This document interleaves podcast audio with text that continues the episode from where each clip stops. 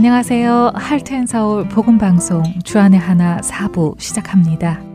주안의 하나 사부는 필립 켈러 목사님의 책 양과 목자를 읽고 함께 나누는 책 읽는 그리스도인과 은혜의 설교, 성경의 인물들과 사건을 만나는 바이블 드라마가 준비되어 있습니다. 먼저 책 읽는 그리스도인으로 이어집니다.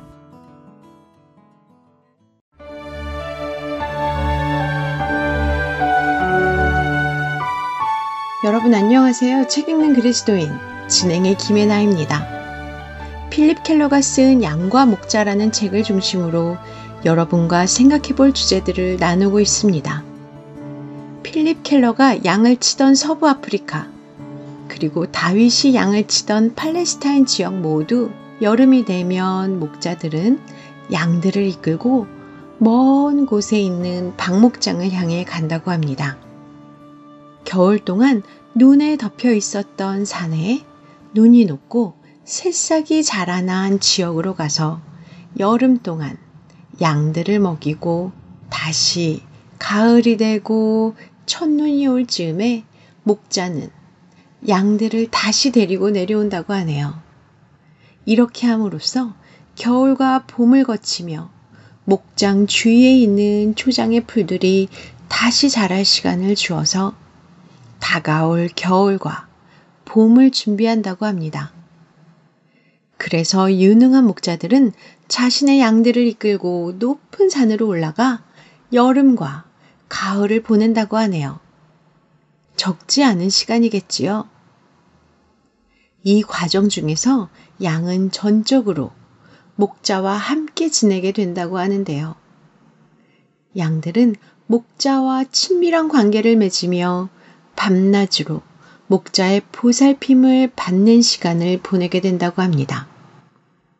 목장에서 양을 키울 때 목자는 집에서 잠을 자지만 이렇게 양떼를 몰고 산 정상에 있는 초원에 가게 될 때에는 목자와 양은 늘 함께 지내게 됩니다. 필립은 바로 이런 관계, 곧 목자가 양들을 이끌고 가고자 하는 곳을 함께 가는 그 긴밀한 관계를 다윗이 10편 23편 4절부터 잘 표현하고 있다고 합니다. 10편 23편 4절 말씀 어떤 말씀인지 잘 아시지요? 네, 바로 내가 사망의 음침한 골짜기로 다닐지라도 해를 두려워하지 않을 것은 주께서 나와 함께 하심이라. 주의 지팡이와 막대기가 나를 안위하시나이다 라는 말씀입니다. 사실 한국어는 상대를 칭할 때 존칭을 사용하기 때문에 영어에 비해 친밀감이 느껴지지 않을 때가 종종 있습니다. 예를 들어, 하나님을 사랑합니다. 라고 한국어로 말을 하면 내가 제3자에게 나는 하나님을 사랑합니다. 라고 말을 하는 것인지 내가 하나님께 하나님 당신을 사랑합니다. 라고 말을 하는 것인지 명확하지 않습니다. 게다가 하나님을 향해 당신이라고 지칭하는 것을 신성 모독으로 생각하는 분들도 계셔서 한국 성도들은 하나님을 지칭할 때에 하나님이라고 부르는 것이 일반적이지요. 그래서 이것이 2인칭으로 부르는 것인지 3인칭으로 부르는 것인지 명확하지 않습니다. 그러나 영어의 경우는 하나님을 2인칭으로 칭할 때는 you를 사용하고 3인칭으로 칭할 때는 god을 사용하기 때문에 명확히 구분이 됩니다. 이렇게 명확히 구분이 되기에 2인칭으로 하나님을 부를 때에 친밀감이 더 다가오지요. 시편 23편 4절과 5절에서 다윗은 하나님을 유라는 친밀한 2인 칭 언어로 묘사합니다. 1절부터 3절까지 하나님을 칭할 때는 히라는 3인칭을 쓴 것에 비해 말입니다. 그래서 4절을 원어적으로 본다면 이런 의미입니다.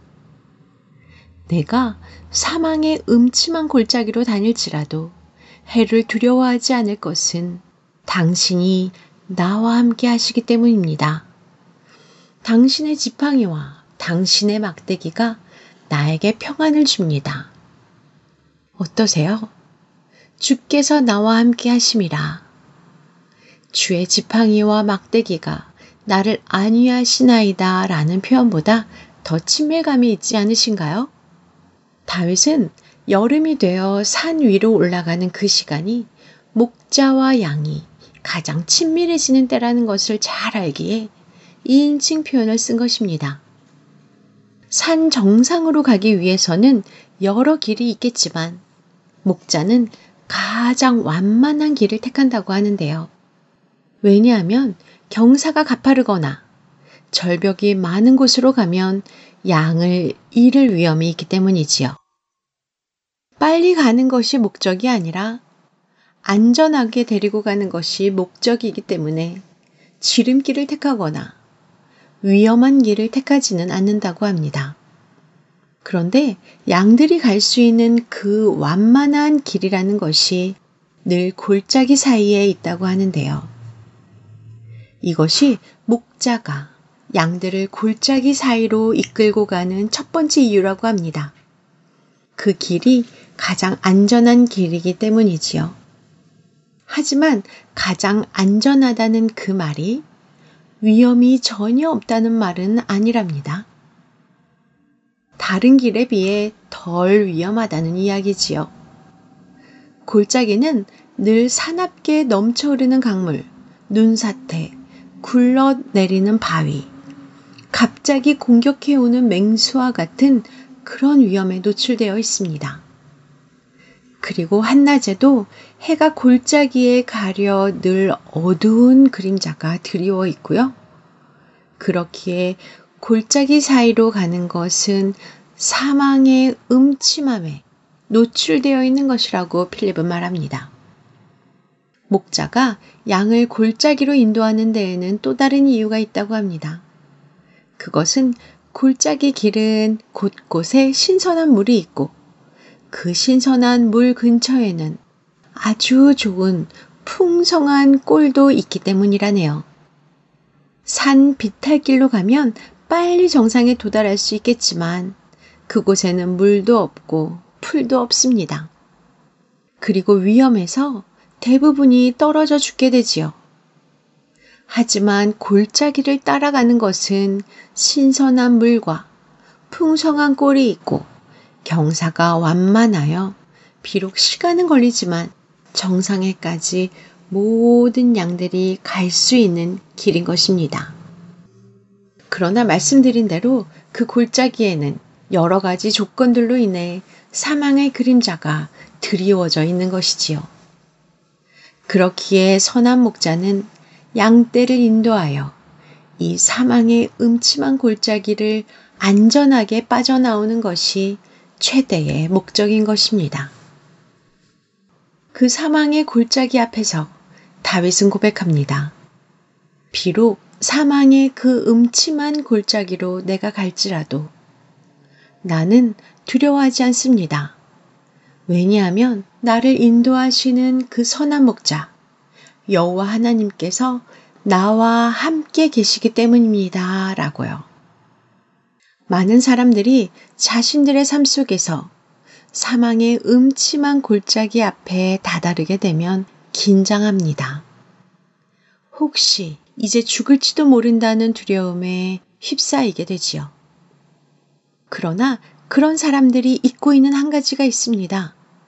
그것은 목자가 양떼를 사망의 음침한 골짜기로 인도하는 것은 양떼를 그곳에서 죽이기 위함이 아니라는 것입니다.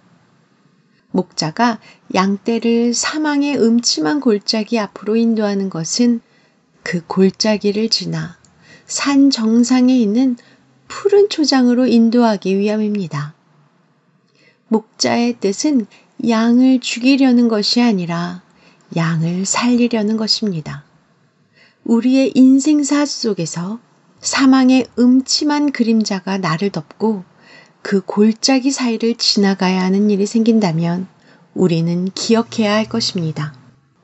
나를 이곳까지 인도하신 하나님께서는 내가 여기서 사망에 이르게 하기 위함이 아니라 나를 그분이 계신 곳으로 인도하기 위함이라는 것을 말입니다. 모든 것을 아시는 하나님께서 우리를 사망의 음침한 골짜기 앞으로 몰고 가실 때는 그 길이 하나님께 가는 가장 좋은 길이기에 그렇습니다. 그리고 하나님께서는 결코 그 길을 우리 혼자 지나가게 하시지 않습니다. 그 길은 여호와께서, 그 길은 예수님께서 먼저 지나가신 길이며, 이제 성령님께서 우리와 함께 그 길을 지나가게 하실 것입니다. 그래서 우리는 다윗처럼 고백할 수 있습니다. 내가 사망의 음침한 골짜기로 다닐지라도 해를 두려워하지 않을 것은 주님, 당신께서 저와 함께 하시기 때문입니다. 라고요. 이 고백을 하는 우리가 되기를 바라며 책 읽는 그리스도인 여기서 마칩니다. 다음 시간에 뵙겠습니다. 안녕히 계세요.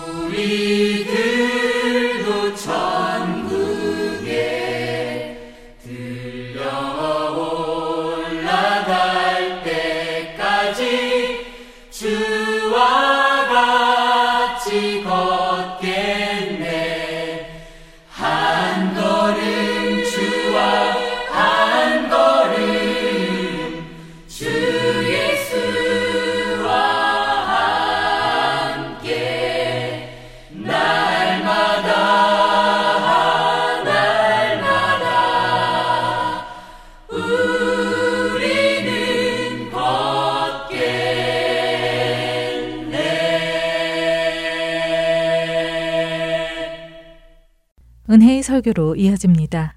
오늘은 캐나다 밴쿠버 그레이스 한인교회 박신일 목사님께서 품어주심이라는 제목의 말씀 전해 주십니다. 은혜의 시간 되시길 바랍니다.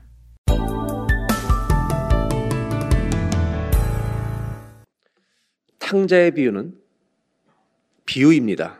실제 벌어진 일이 아니라 주님의 마음을 표현해 주는 비유입니다.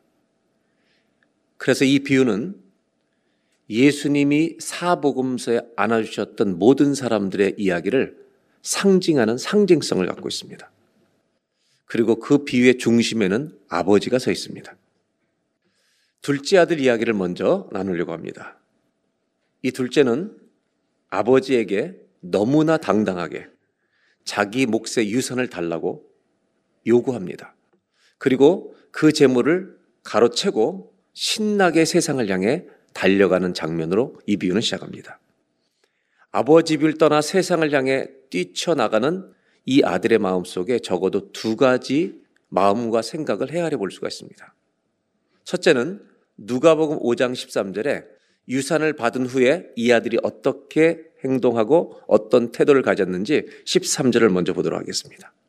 둘째 아들이 재물을 다 모아가지고 먼 나라에 가서 다 허랑방탕하면서 제사를 낭비했다. 그런데 낭비했다는 건 거기서 벌어진 일이지만 지금 재산을 받은 후에 행동하는 두 구절을 보면 그 며칠이 안 돼요. 그 다음에 재물을 다 모아가지고 이렇게 기록되어 있습니다. 첫 번째 생각해 올 것은 이 둘째 아들의 마음속에 있는 것은 재물을 가지게 되자 기다릴 수가 없었습니다. 그래서 받은 지 며칠이 안 돼요. 그러니까 이 아들은 세상이 훨씬 좋았습니다. 뛰쳐 나가고 싶었습니다. 얼마나 좋았으면 재물을 다 모아가지고 받은 지 며칠 안 돼서 그냥 세상을 향해 달려나가겠습니까? 뒤도 안 보고. 쾌락이라고 하는 것, 죄라고 하는 것은요, 언제나 사람을 끌어당기는 힘이 있습니다. 어디다 쓰려고 한 겁니까? 성경은 허랑방탕하여 그 재산을 다 낭비했다고 말합니다. 영어 성경을 보면 무모하게, 신중하지 않게, 무모하게 이 돈을 다 허비했다고 말합니다.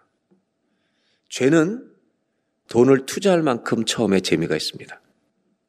그러나 시간이 갈수록 수많은 문제와 부작용을 남깁니다. 이 둘째 아들은 무모하다는 것을 성경을 보여줍니다. 신중하지 못한 것이 큰 아들과 대조를 이루고 있습니다. 또 한 가지 생각할 것은 이렇게 세상을 향해 뛰쳐나가는, 돈 들고 뛰쳐나가는 아들 마음 속에 있는 아버지에 대한 생각입니다. 이 재산을 며칠도 안 돼서 싹 모아서 나가서 허랑방탕한 이 아들에게 아버지는 어떤 대상이었을까를 한번 여러분 생각해 보자는 겁니다. 아버지는 내 자유를 제한하는 분입니다. 둘째 아들이 생각하는 아버지는 자신의 욕망과 자유를 마음껏 만끽하며 누리는 것을 방해하는 분입니다. 둘째 아들은 그래서 아버지가 필요한 것이 아니라 돈이 필요한 것입니다. 하나님께 나오지만 돈만 구하고 내 마음대로 살겠다는 사람은 여전히 탕자입니다. 우리가 이 사람일 수 있다는 것을 알고 성경을 보아야 합니다. 얼마나 좋은지 신나게 돈을 탕진하던 이 아들은 예상치 못한 결과를 맞이합니다. 그렇게 세상을 다 낭비한 결과 14절에 이렇게 성경은 비유를 이렇게 설명하고 있습니다. 다 같이 한번 14절을 함께 읽겠습니다. 다 없앤 후 그 나라에 크게 흉년이 들어 그가 비로소 궁핍한지라. 다 없앴다고 말합니다. 여러분 꽤 오랜 시간 동안 이 돈을 썼다고 성경은 상상할 수 있게 만듭니다. 왜냐하면 형이 하는 표현에 보면 한 달 정도의 시간이 아니었다는 걸 합니다. 다 없이한 후 다 쓰고 나니까 또 마침 있는 곳에 흉년이 들어 비로소 궁핍했다. 성경은 이제 먹을 것이 하나 없어 남의 도움을 필요로 하는 상황에 들어갔다라고 어, 말하고 있습니다. 성경이 우리에게 보여주려고 하는 것이 있는데 죄의 길은 언제나 끝이 좋지 않다는 겁니다. 죄는요, 끝이 좋은 게 하나도 없습니다. 미움과 시기와 질투는 절대로 끝이 좋지 않습니다. 아무리 신나게 뛰어나갔지만 더 달릴 수 없는 날이 온다는 것을 우리에게 잊지 말라고 경고합니다. 이것이 인간의 한계입니다. 그는 잠시 화려하게 살았지만 하고 싶은 거 다 해봤지만 곧 추락합니다. 자신이 그렇게 즐기던 모든 쾌락과 모든 방황은 끝이 옵니다. 자극적인 삶은 여기까지라고 말합니다. 돈이 떨어져서 끝이 오기도 하고 건강을 잃어서 막을 내리기도 합니다. 둘째 아들은 왜 그렇게 멀리 떠나간 것입니까? 아버지는 내 자유를 가로막는 분이라고 생각했기 때문입니다. 하나님이 내 인생의 자유를, 내 방황을 가로막는 분이라고 느낀다면 주님과는 멀리 있는 것이 좋습니다. 내 마음대로 사는 것은 끝이 오는 것이구나. 이 비유는 우리의 이런 질문을 남기고 있습니다. 끝이 왔을 때, 둘째 아들이 갈 곳이 있는 것인가? 사람에게 끝이 올 때, 우리는 달려갈 곳이 있는가? 이 질문이 이 비유가 주는 질문입니다. 이 아들에게 성경은 아버지 집 있다는 걸 이미 시작부터 알려줬습니다. 그런데 이 아들은 왜 아버지 집에 돌아가려고 합니까? 아들로 돌아갈 생각은 없습니다. 왜? 자기가 저지른 일을 알고 있기 때문입니다. 먹고 살기 위해 돌아가는 겁니다. 종으로, 종으로 살아도 좋은데 돼지 음식보다는 아버지 집의 음식을 먹고 싶은 겁니다. 그래서 이 아들에게는 아버지 집으로 돌아가는 길에 적어도 망설임이 있습니다. 마구 뛰어가지 않습니다. 세상을 향해 달려갈 때처럼 마구 뛰어가지 않고 고민합니다. 아버지한테 가서 뭐라고 말하지? 종으로 써달라고. 이것이 죄인이 취하는 정상적인 태도입니다. 결국 이 비유는 아버지 집으로 돌아가는 이야기로 이어집니다. 수많은 사연, 상처, 죄, 정말 얼룩진 남루한 인생으로 돌아온 아들을 아버지는 멀리서부터 바라봅니다.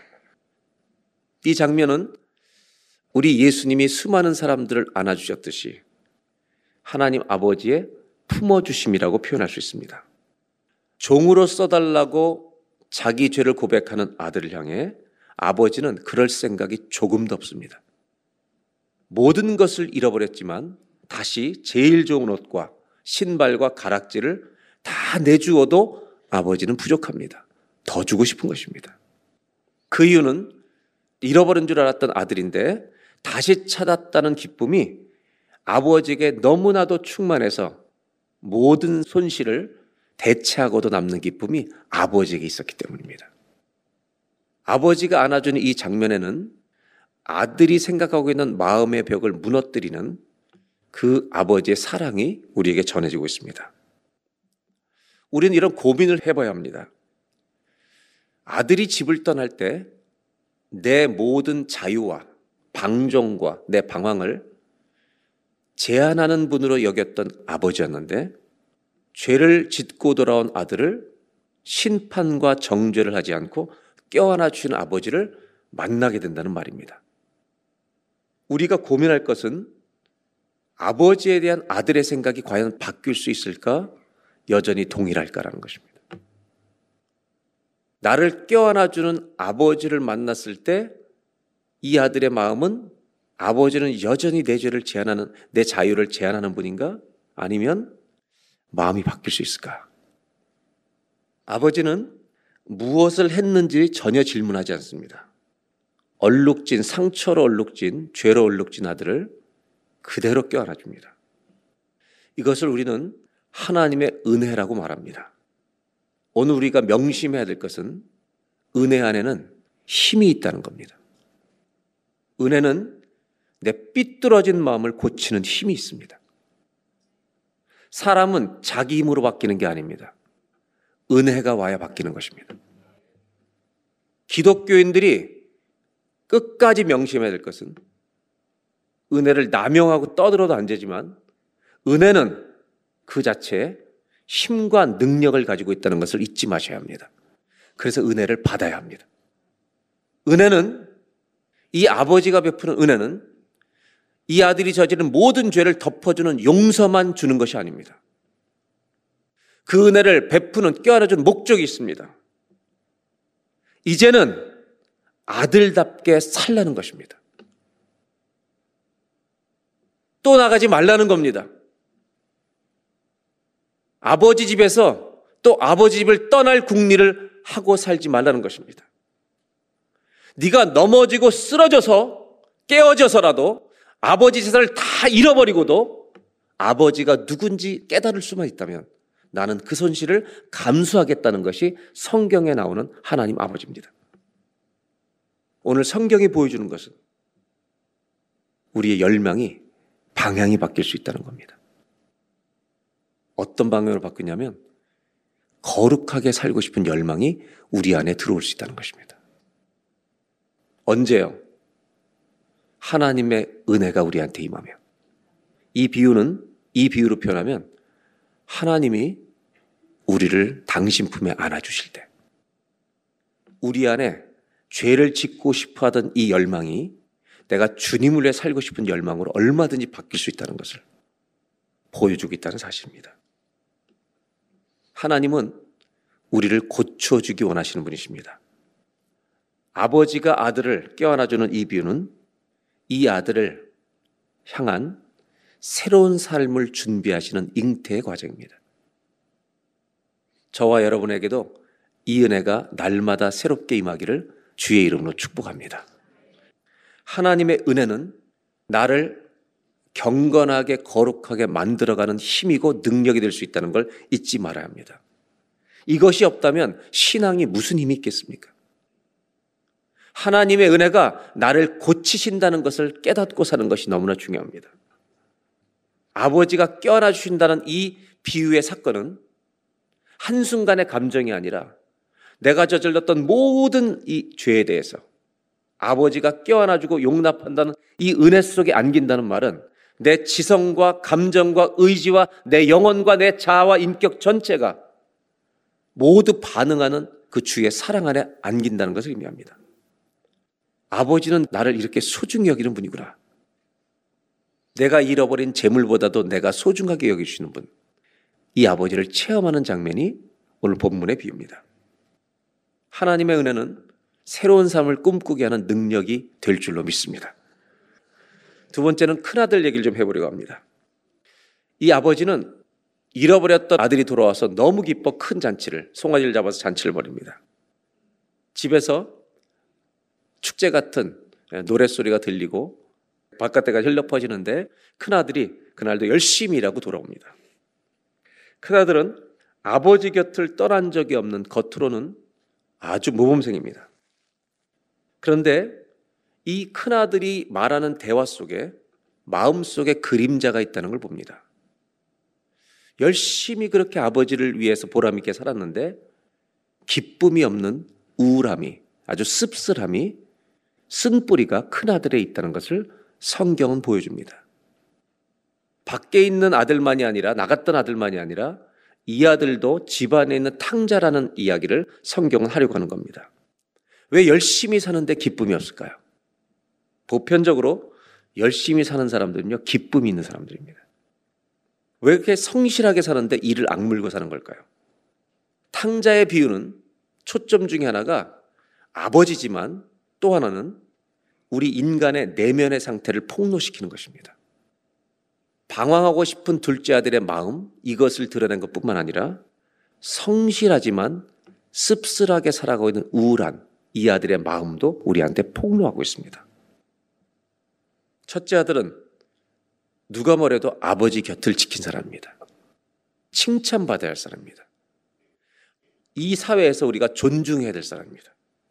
책임감을 가지고 열심히 살았던 사람을 대변하고 있습니다. 하지만 이 비유를 읽어보면 그는 그렇게 열심히 책임감을 가지고 성실하게 살았지만 신중하게 살았지만 그 사는 내내 마음속이 부글부글 끓고 있었다는 것을 보여줍니다. 동생은 나가서 즐기는데 자신 홀로 모든 책임을 짊어져야 했기 때문입니다. 동생은 재산을 모두 탕진하고 있는데 자신은 재산을 지키려고 날마다 애써 일해야 했기 때문입니다. 그렇게 이를 악물고 동생을 욕하면서 힘들게 책임을 떠맡고 살던 그의 내면은 까맣게 타들어가 그 큰아들의 내면은 자체 색깔이 검정색이었습니다. 그것이 이 성경 비유가 우리에게 보여주려 하는 것입니다. 이 아들은 우리의 모습을 일부 보여주고 있습니다. 교회는 성실하게 다니지만 하나님과는 전혀 살아있는 관계를 누리지 못하는 열심히 출석하지만 주님과의 교제가 전혀 없는 종교 생활에 깃든 사람들을 은유하고 있는 것을 상징하고 있다는 것을 잊지 말라는 겁니다.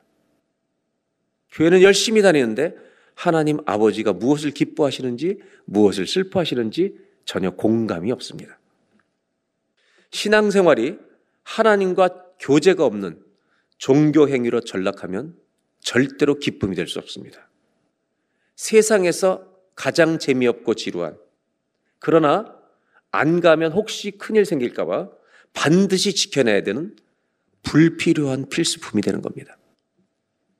큰 아들의 상처는 성경을 읽어보면 겉이 아니라 마음속입니다. 겉은 모범생입니다. 속은 문드러져 있습니다. 그래서 치료가 더 어려울 수 있습니다. 돈을 그렇게 없애버린 동생이 돌아와 집에서 환영받는 걸 보자 우울한 종교인이었던 큰아들은 분노가 폭발합니다. 속에 있던 모든 감정이 아버지를 향해 터져나오기 시작합니다. 자신이 지금까지 어떤 기분으로 일해왔는지, 아버지 집에 살아왔는지 다 떠들기 시작합니다. 먼 나라에서 돈을 펑펑 쓰던 내 동생 저놈은 질투 대상 1호였습니다. 성실하게 사는 게 억울했을 뿐입니다. 기뻤어야 되는데 억울한 것입니다. 그런 놈이 돌아왔는데 환영 만찬을 베풀어 주자. 그의 질투와 모든 분노는 딱 한 사람 아버지를 향해 흘러가기 시작합니다. 그는 이렇게 말합니다. 15장 29절입니다. 아버지께 대답하여 이르되 이제부터 다 같이 읽겠습니다. 내가 여러 해 아버지를 섬겨 명을 어김이 없거늘 내게는 염소 새끼라도 주어 나와 내 벗으로 즐기게 하신 일이 없더니 여기 보면 한 달이 아니라 여러 해 아버지를 섬겼다. 아마 아들로서 섬긴 시간도 있지만 동생이 떠나고 난 이후의 시간을 말하는 것 같습니다. 둘째가 없는 동안에도 나는 아버지 곁을 떠나지 않고 열심히 섬겼는데 그 다음에 하는 말이 너무 재밌잖아요. 나에게는 염소, 작은 염소 새끼 한 마리도 잡아주신 적이 없고 그것을 내 친구와 함께 즐기도록 하신 적이 없습니다. 아버지 답답한 게요. 다 네 거잖아. 그냥 네가 잡아먹으면 되잖아. 지금 못 알아듣는 겁니다. 여러분 이 아들은요. 두 가지를 가지고 있는데 자기 의와 자기 연민 속에 있습니다. 자기는 의롭게 살았습니다. 그래서 안 그런 놈이 싫습니다. 두 번째, 염소 새끼라도 아버지한테 받아본 적이 없습니다. 근데 아들이 돌아왔는데 살찐 송아지 큰 거 잡아서 모든 식구가 다 먹게 하는 겁니다. 성경이 보여주고 있는 것은 방황하러 나간 아들도 집을 지켰던 큰 아들도 이 아들들의 중심은 자기였다는 것입니다. 끝나지 않습니다. 30절에 또 하나 이야기를 합니다. 아버지의 살림을 창녀들과 함께 삼켜버린 이 아들이 돌아오매 이를 위하여 살찐 송아지를 잡으셨나이다. 여러분 형은 이 둘째에 대해서 아버지한테 뭐라고 얘기해야 정상이에요? 누가 돌아왔어요? 동생이 돌아왔다. 적어도 이놈의 동생이라고는 얘기하죠. 그런데 이 아들이 돌아왔다고 얘기합니다. 이건 예수님의 비유입니다. 예수님은 창조주세요. 우리의 내면을 다 드러내시는 언어를 선택하세요. 뭐라고 하냐면 이 아들이 돌아왔다. 그리고 살찐 송아지까지 잡아주셨네요. 어, 되게 선하신 분이네요. 비아냥거리고 있습니다. 자기 의로 가득 찬 사람은 특징이 있습니다. 누군가를 비난해야 합니다. 누군가를 정죄해야 합니다. 왜냐하면 그래야 내 의가 드러나기 때문입니다. 큰아들에게 아버지는 아버지가 아닙니다. 둘째는 자유를 제한하는 아버지였는데 돌아보니 자기를 가장 소중히 여기는 아버지라는 걸 깨달았습니다. 큰아들에게 아버지는 고용주였습니다. 사장이었습니다. 자신을 전혀 배려하지 않는 아버지였습니다. 종교인은 하나님께 삐뚤어지는 것이 십상입니다. 왜? 내가 중심에 있기 때문입니다. 살아있는 믿음은 하나님 중심으로 변해가는 것입니다. 아버지와 늘 같이 살면서 즐거움을 전혀 맛보지 못했다는 것도 신기한 기적입니다. 교회를 늘 다니는데 하나님과 전혀 가깝지 않을 수 있음을 보여줍니다. 어쩌면 예배 드리고 있는 우리 모두 다 탕자일 수 있습니다. 동생을 이 아들이라고 표현합니다. 이 속에는 내 동생과 형제 관계조차 맺고 싶지 않다. 이것이 아들 속에 있는 큰아들 속에 있는 마음입니다. 쟤를 나와 형제라고 말하는 것조차 나는 싫다. 이것이 큰아들이 아버지가 하는 지금 고백입니다. 아버지는 이 큰아들을 어떻게 대해야 정상입니까? 둘째도 때리고 책망하지 않았듯이 큰아들도 아버지는 끝까지 기다려줍니다. 그리고 31절 32절에 이렇게 말합니다.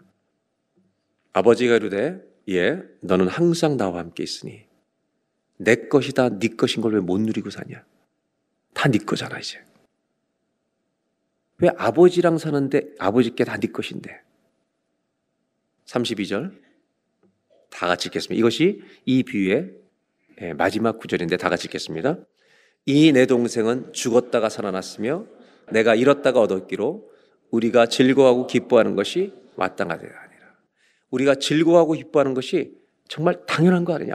마땅히 우리는 기뻐해야 되는 거 아니냐? 왜?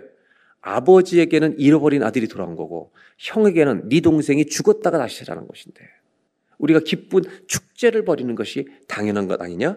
이렇게 아버지는 큰 아들에게 격려하고 참여할 것을 권면하고 있습니다. 아버지는 끝까지 형을 품으려고 하고 있습니다. 그런데 이 비유의 끝은 여기까지입니다. 이런 질문을 먼저 해볼게요. 아버지는 둘째만 껴안고 있습니까? 큰아들도 껴안은 것입니까? 예? 큰아들도 껴안고 있는 거죠? 배척하지 않습니다. 아무리 봐도 아버지는 큰아들도 껴안아 준 거 확실합니다. 그리고 직접적인 표현과 결론을 생략합니다. 그래서 보이는 게 있습니다. 아버지는 아무런 말을 여기서 한다면 아들이 어떤 말도 듣지 않습니다. 그리고 비유는 예수님이 끝을 내십니다.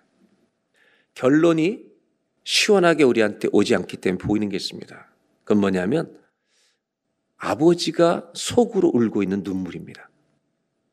방황하던 아들이 방황하고 있어서 울고 돌아와서 기뻐서 울고 아버지의 기쁨을 함께 누리지 못하는 큰아들 때문에 울고 있습니다. 함께 웃고 축제를 즐겨야 되는데 저 아들 하나 때문에 아버지는 속으로 옵니다. 우리가 잊지 말 것은 은혜라는 것 안에는 주님의 눈물이 담겨 있다는 것입니다. 은혜는 언제나 우리를 기다리시는 하나님 아버지의 눈물을 통해 온다는 것을 아셔야 합니다. 여러분, 이 아들이 아버지와 함께 산 것이 맞습니까? 참 이상한 것은 그렇게 가까이 여러 해 동안 지냈는데 아버지랑 이렇게 친하지 않을 수가 있겠습니까? 무엇이 문제인 겁니까? 아버지가 기뻐하는 것은 아들이 돌아온 것입니다. 소모된 물질이 아니라 다시 찾은 아들입니다. 얼마나 더러웠는지 아버지에겐 문제가 되지 않습니다. 있는 그대로 받아주는 것, 이것이 복음의 핵심입니다. 그러나 큰아들은 미움과 증오, 동생에 대한 이 질투, 아버지에 대해서 이해할 수 없는 용납, 이러한 마음이 아버지랑 옆에 있으면서도 아버지와 절대 가까워질 수 없다는 것을 지금까지 모르고 산 것입니다.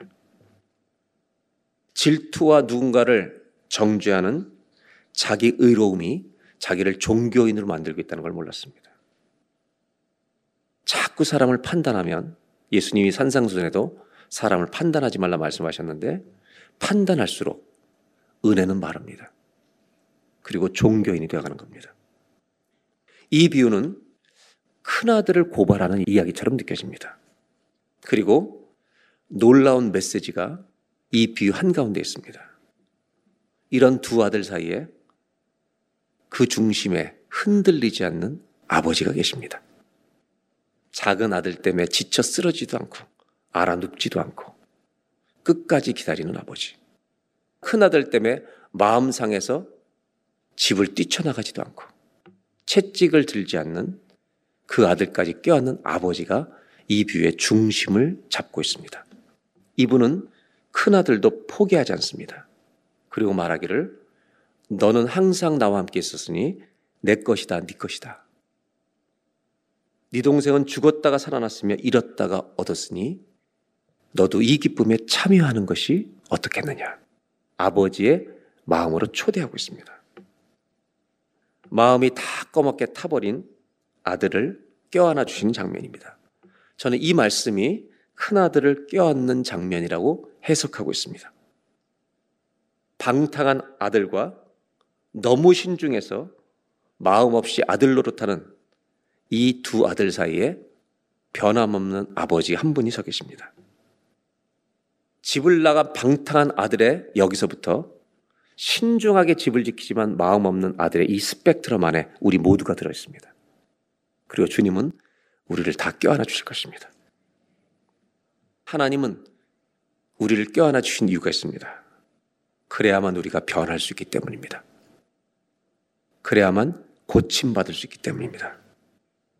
이 아버지가 변함없이 계시기 때문에 우리는 언제나 하나님 아버지께 뛰어서 돌아갈 수 있는 것입니다. 내가 잃어버린 것을 전혀 계산하지 않으시는 분. 20년, 30년의 세월을 허비한 것도 전혀 물어보지 않으시는 분. 그거를 잃고라도 아버지를 얻을 수 있다면 언제나 달려와라. 나 자신을 언제나 껴안아 줄 수 있는 하나님이 계시다는 것이 이 비유의 아버지가 거기에 서 계시다는 것이 우리에게 전해주는 메시지입니다. 큰아들의 마음은 꺼먹게 걸렸는데 이 아버지를 용납하고 껴안아주시는 하나님 아버지의 행동을 알았을 때 이 길가처럼 딱딱하게 굳어졌던 마음은 어떻게 변할 수 있을까? 오늘 이 비유는 큰아들을 고치실 수 있다는 하나님의 결론이 언어로 표현되지 않은 채 감춰져 있습니다. 모든 종교인도 하나님 아버지와 멀어졌던 사람도 오늘 주님 품에서 길가 같은 마음이 돌짝밭 같은 마음이 옥토로 변하는 은혜가 있기를 주의 이름으로 축원합니다. 탕자의 비유는 사복음서 안에는 예수님의 만남을 보여주는 수없이 많은 사람을 껴안아 주셨던 상징적 이야기입니다. 예수님은 나면서부터 길을 가다가 나면서부터 소경된 자 바디메어를 껴안아 주셨고 현장에서 가늠하던 여인을 껴안아 주셨고 돈에 눈이 멀었던 삭개어도 품어주시고 열두해 병에 지쳐있던 여인도 안아주시고 수많은 사람들 안아주시기 위해 나사렛에 나타나시고 사마리아를 걸어가시고 여리고를 통과하시며 수많은 사람을 만나서 안아주셨습니다. 그 이유는 네가 어디에 살았든 무슨 짓을 했든 내 품에 안기지 못할 사람이 없다. 이것이 성경의 결론이 아니겠습니까?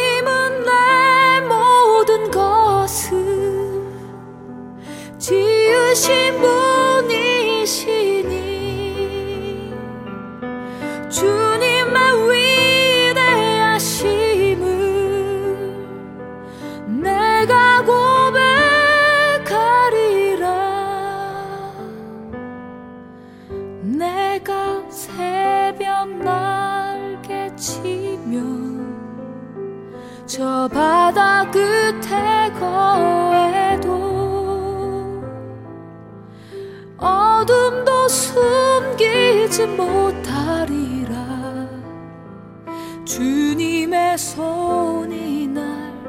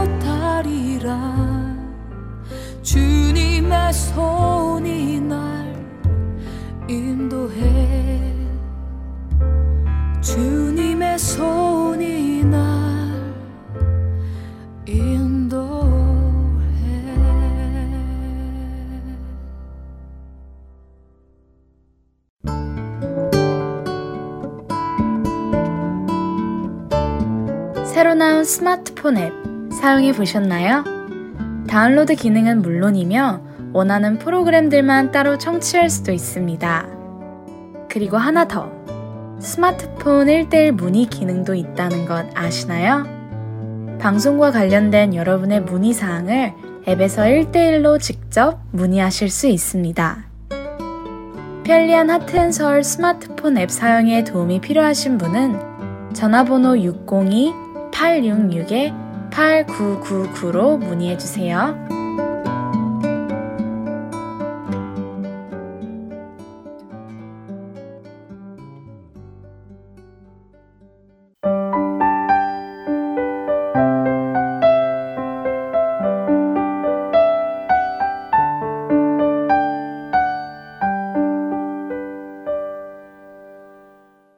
성경 속의 인물들과 사건을 만나는 바이블 드라마로 이어집니다.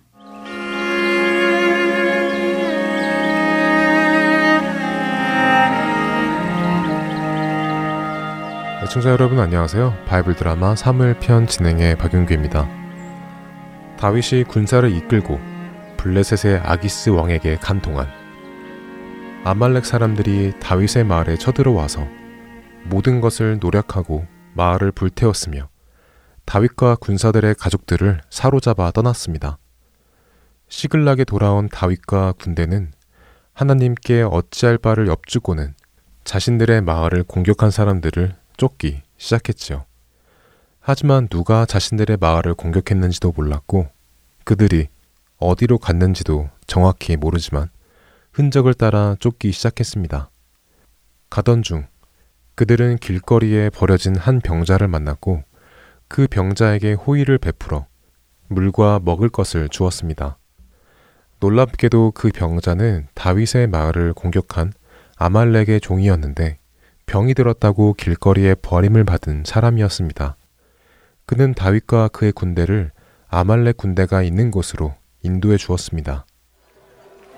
아말렉 군대는 자신들의 승리에 도취되어 신나게 잔치를 벌이고 있었습니다. 저놈들, 아주 신이 났구나. 자, 이제 저놈들을 공격하여 원수를 갚도록 하자. 다윗의 신호에 다윗의 군사 400명이 아말렉 군대를 기습 공격하기 시작했습니다. 다윗의 군대는 새벽부터 그날 해가 질 때까지 하루 종일 아말렉 군대를 공격했습니다. 놀랍게도 수천 명이나 되는 많은 수의 아말렉 군대가 다윗의 군사 400명 앞에 힘을 쓰지 못했지요. 겨우 몇백 명만 도망가고 모두가 다윗의 군사의 손에 목숨을 잃었습니다. 다윗은 아말렉 사람들이 약탈해간 모든 것과 가족들을 되찾았지요. 모두들 괜찮소? 다친 데는 없고.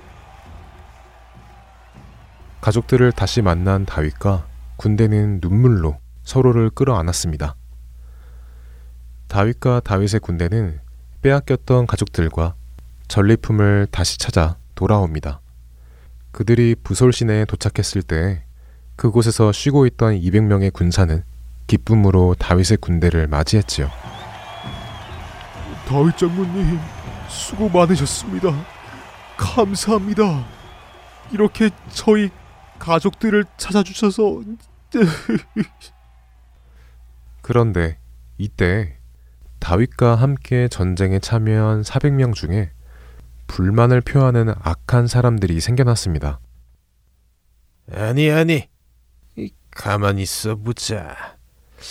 다윗 장군, 혹시 우리가 싸워서 얻은 이 전리품을 여기 이 부솔 시내가에서 쉬고 있던 이 사람들에게도 나누어 주실 생각이십니까?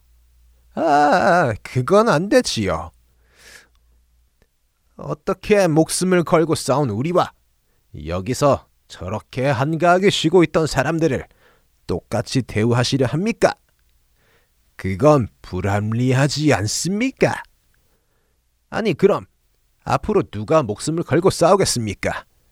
이렇게 펑펑 쉬고 있어도 다 똑같이 전리품을 나누어 받는다면 말입니다. 여기 있던 저 200명에게는 그들의 아내와 가족들만 돌려주시지요. 그것만으로도 저들은 감지덕지할 것입니다. 다윗의 군대 안의 악한 사람들의 말에 사람들이 술렁였습니다. 그의 말이 맞는 듯 해 보이기도 했기 때문이죠. 심지어 전쟁에 참여하지 않았던 200명의 군사들도 그 말이 맞는 것 같다고 생각할 정도였습니다. 자신들은 전쟁에 참여하지 않았기에 자신들의 가족을 찾는 것만으로도 감사하다고 생각했지요. 그때 다윗이 모든 사람을 향해 말했습니다. 형제 여러분, 제 말을 잘 듣기 바랍니다. 단도직입적으로 말하겠소. 먼저 그렇게 하는 것은 옳지 않소. 다윗의 말에 사람들이 술렁이었습니다. 자, 자, 술렁이지 마시고 제 말을 잘 들으시오. 우리가 승리한 것은 전쟁에 참여한 400명의 용맹성 때문이 아니오. 만일 여러분이 여러분의 능력으로 이 전쟁을 승리했다고 생각한다면 여러분은 잘못 생각하는 것이오. 어떻게 우리 400명이 몇천 명이나 되는 아말렉 군대를 아무 피해 없이 이길 수 있었겠소? 우리가 그들과 싸워 이긴 것은 하나님께서 우리를 보호하셨기 때문이고 하나님께서 저 원수들을 우리의 손에 넘겨주셨기 때문이요. 여러분이 여러분의 실력으로 저들을 이겼다고 생각한다면 그것은 교만한 생각이요. 하나님의 은혜를 깨닫지 못하는 자에게는 심판만이 있을 것이요. 다윗의 말에 사람들은 부끄러워졌습니다. 그리고 조용히 다윗의 말을 들었지요. 오늘 내가 여러분에게 분명하게 말하겠소. 나 다윗이 다스리는 이 공동체는 전쟁터에 직접 나가 싸운 사람이나 여기 남아서 우리의 소유를 지킨 사람이나 모두 함께 일한 것이기에 똑같이 전리품을 나눌 것이요. 우리 각자에게는 맡겨진 일이 있고 그 일에 크고 작음이 있지 않소.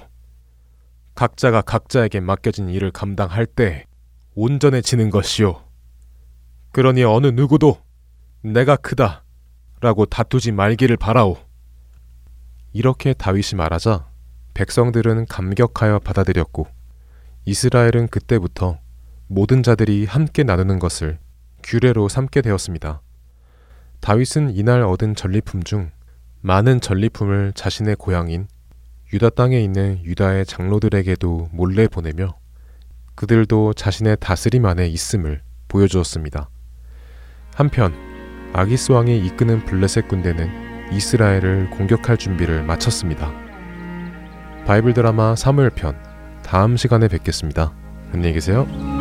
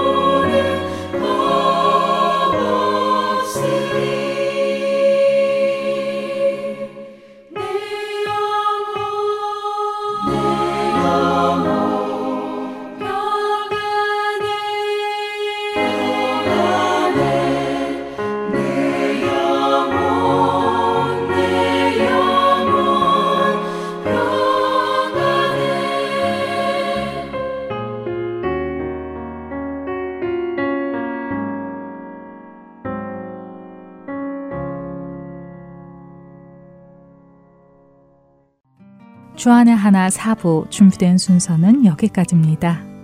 은혜와 진리 위에 경고히 서서 그리스도의 빛과 향기를 전하는 매일 매 순간이 되시기를 소망하며 오늘은 여기서 마치겠습니다. 다음 시간까지 안녕히 계세요. 고맙습니다.